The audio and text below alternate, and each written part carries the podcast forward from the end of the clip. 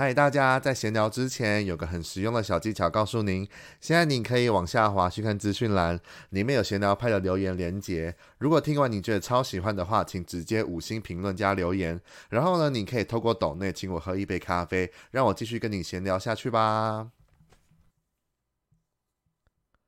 透过维基百科的数据显示，在二零二一年总共会上至少五十五部的台湾电影，其中包含了剧情短片以及纪录片。还有动画片的部分，相较今年因为疫情的影响下，虽然少了许多部电影的延后上映或者是日期未定，但票房部分呢不减反增。截至到九月为止，台湾电影累计票房八点六三亿元，占了整个票房的四分之一。去年同时期呢也才四亿多元，并占了全部的十分之一。那今天就让我们来闲聊一下二零二一年我心中十大推荐的台湾电影。还有心中几部遗珠之憾没有机会看到的，如果以下电影呢你还没有看过的话，接下来内容可能会有些爆雷，请各位小心斟酌收听喽。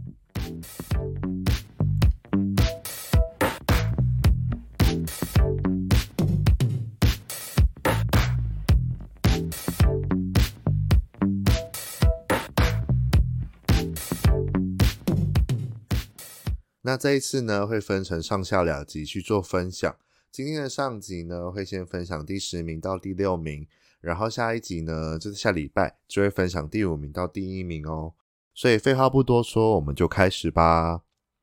那这次的第十名呢，会给《当男人恋爱时》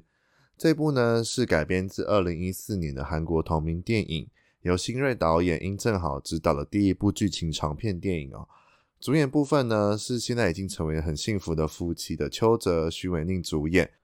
而主题曲呢，则是找来了与导演有深厚情感的茄子蛋友情站台。至于剧情的部分，我就不多做赘述了，直接来说我看完的感想好了。老实说啊，当初其实没有计划要看这一部电影，但我就是那种看到大家一直洗版就会受不了，然后就会去看的人。而且一想到电影的时候啊，大家的脑中应该都会想到邱泽讲的沙块吧？我想这就是导演为何这么擅长，就是刻画台式美学的魅力了。虽然我记得我看完的当下没有过多的感受，只觉得剪辑的部分被剪得有点太过零散了。但也许是因为导演是从拍摄音乐录影带起家的吧。不过呢，就像我刚才讲的，导演很适合，就是擅长这种台式美学的关系，所以就造就了阿成跟浩廷这两个角色，其实个性是非常非常的鲜明。但个人除了觉得剪辑以外啊，还有一个美中不足的部分，就是我觉得许玮甯太美了。因为浩廷这个角色啊，是很接地接地气的角色，但许玮甯有点美到让我觉得有点稍显没有说服力，就是了。好啦，在这边也很恭喜两位男女主角，因为这一部电影就是结了婚。然后还记得公布那一天，真的是吓坏一大票的人了。全部的社群媒体啊，都被结婚消息洗版。我看到还有人说，还以为他们为了公布婚讯而下了一堆广告。可想而知，现在的现代网络传播速度到底有多快。对了，也还要恭喜，就是邱泽，因为这一部又拿下了一座台北电影节的影帝。真的是事业感情两得意也，恭喜恭喜！最后也期待殷正殷正豪导演啊之后导的下一部剧情长片，目前听说都还在筹备中，期待会有更多的消息释出喽。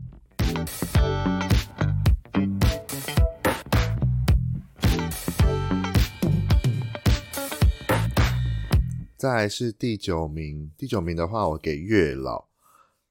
如果可以，我想和你回到那天相遇。这次呢，月老邀请了韦礼安来唱电影主题曲，我自己私心先加了好几分。虽然一直以来啊，我都不是九把刀的粉丝，不过每一次看九把刀的电影，都还是会被他的小心机跟电影的节奏搞得泪流满面。而这次月老啊，也是同样如此。对了，在这边顺带一提，因为今年很幸运啊，就抽到了金马奖的观众票选最佳影片的活动，就是可以免费的看，就是该届入围的所有剧情长片，所以才有机会看了《月老》这一部跟其他四部，待会也会也会做介绍的电影。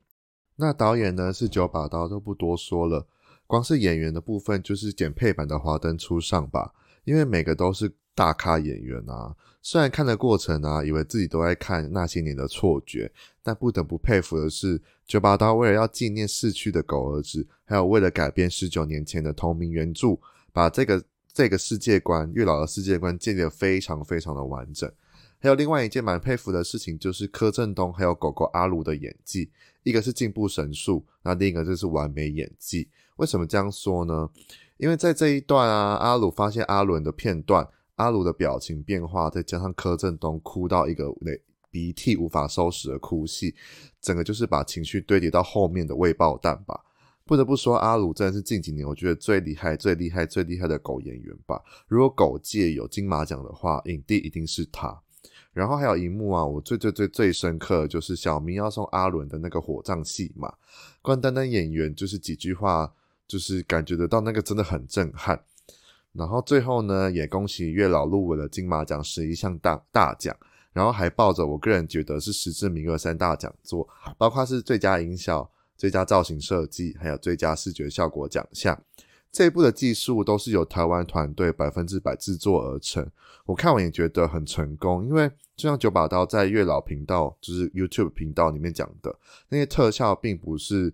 一个镜头你就觉得特效做得很好。反而是希望觉得那些看那些特效很强的镜头的时候啊，可以不要花时间去赞叹那个特效有多好，应该是特效好到让你这个角看到这个角色狂到不行才对。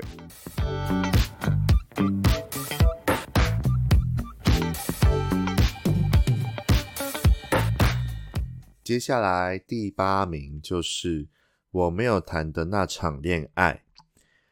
眼泪是排毒，不哭就完蛋。一个讨厌自己的人，凭什么被爱一次呢？因为我们终究要原谅自己，并且放下自己，在报应的后面，我们也必然会得到幸福。而我们真的没有谈过那场恋爱吗？真的没有，因为到头来你回头看，才发现你自己已经在那段恋爱里面了。以上这一段呢，是我看完就是我没有谈的这场恋爱，所留在自己手机里面的感想。一直以来呢，我都很喜欢许志彦跟徐玉婷导演这两位导演的合作，尤其是许志彦导演呢，如果认真要排名最喜欢的台湾导演的话，他应该会排在前三名吧。虽然在各种专访看他的样子就是一个超级帅的大男孩，但他只要认真起来，用镜头说起故事来，你会深深的爱上他。他时而小心，时而大胆的个性，造就了不管是谁先爱上他的。还是我没有谈的这场恋爱的佳绩，也希望他就是未来可以继续说更多故事给我们听，而且朝着金马奖最佳演员迈进。讲到金马奖啊，也不得不说到艾怡良，第一次演戏就入围金马奖最佳新演员，真的很厉害。然后还得到了最佳原创电影歌曲的，真的很不简单。还记得那一幕解开封锁的哭泣特写，真的是美到一个不像话。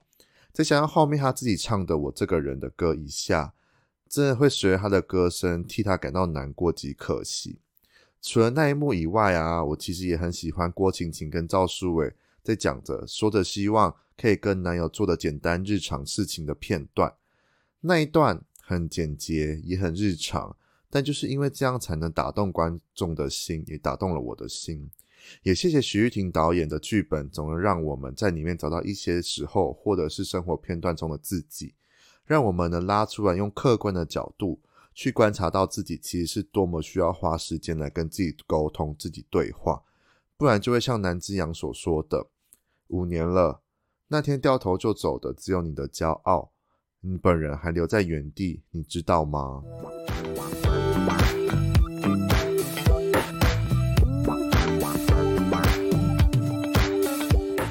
七名呢，是给了《青春失恋》这一部电影。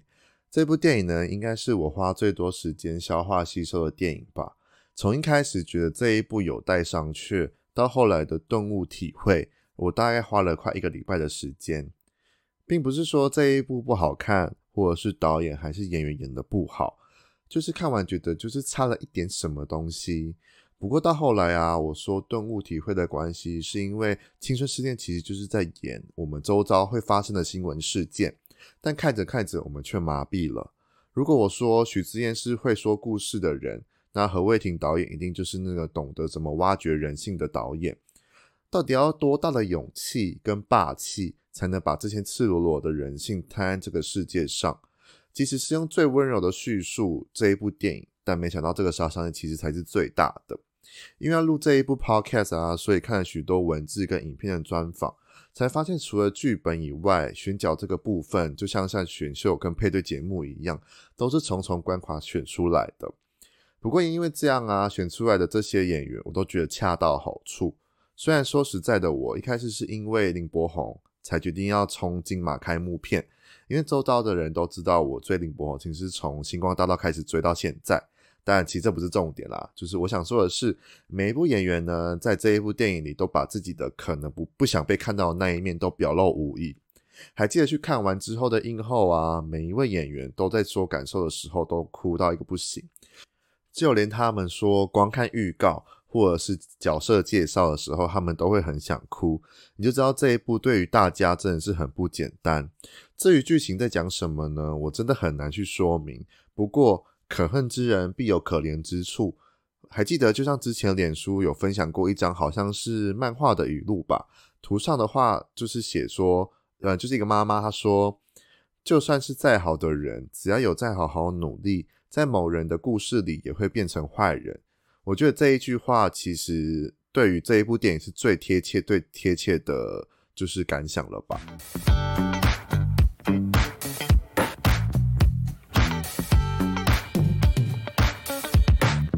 第六名的部分呢，是给《缉魂》这部电影。《缉魂》呢，应该是今年整个台湾电影里面算蛮有特色的一部电影吧。我个人喜欢的电影偏好啊，就是有一种是属于悬疑推理的部分。所以还记得《气魂》预告一出来的时候，我就非常的期待。再加上导演是打造出红衣宇宙的陈伟豪导演，这就让我更想看了。除了红衣小女孩以外啊，我自己也很喜欢导的《目击者》。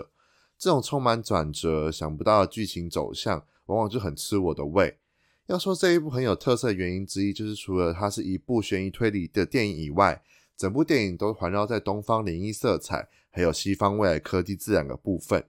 要如何将这两个极端的元素融合在一个恰当好处？我觉得在这一部里面有完美的呈现出来。除了导演能力毋庸置疑以外，这一部的每一位演员也都是亮点，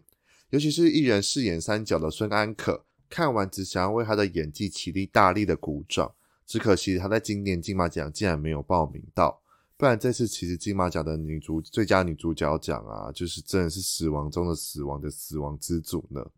再来还有男主角张震啊，因为戏减重了十二公斤，然后并且剃掉了头发，这个部分我已经先尊敬起来了。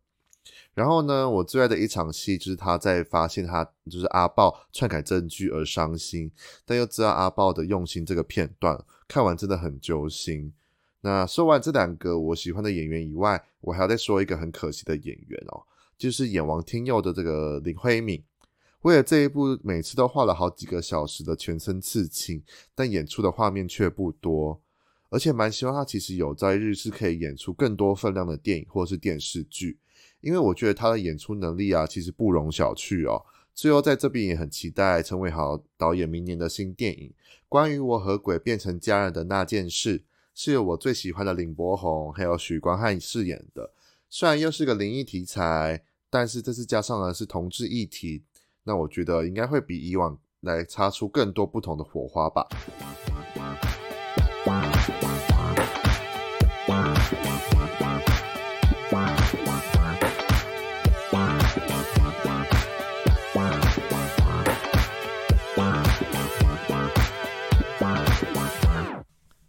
嗨，又是我哦！除了要准时在各大收听平台收听以外，当然也别忘了还要追踪我的 IG P I E P I E 底线 T A L K 拍拍 Talk，然后分享标记给你所有的亲朋好友。如果你想要跟我闲聊，还是想要给我各种建议还有主题的，都更欢迎在各个地方留言给我哦，我都会看得到。那我们就下一集见喽，拜拜。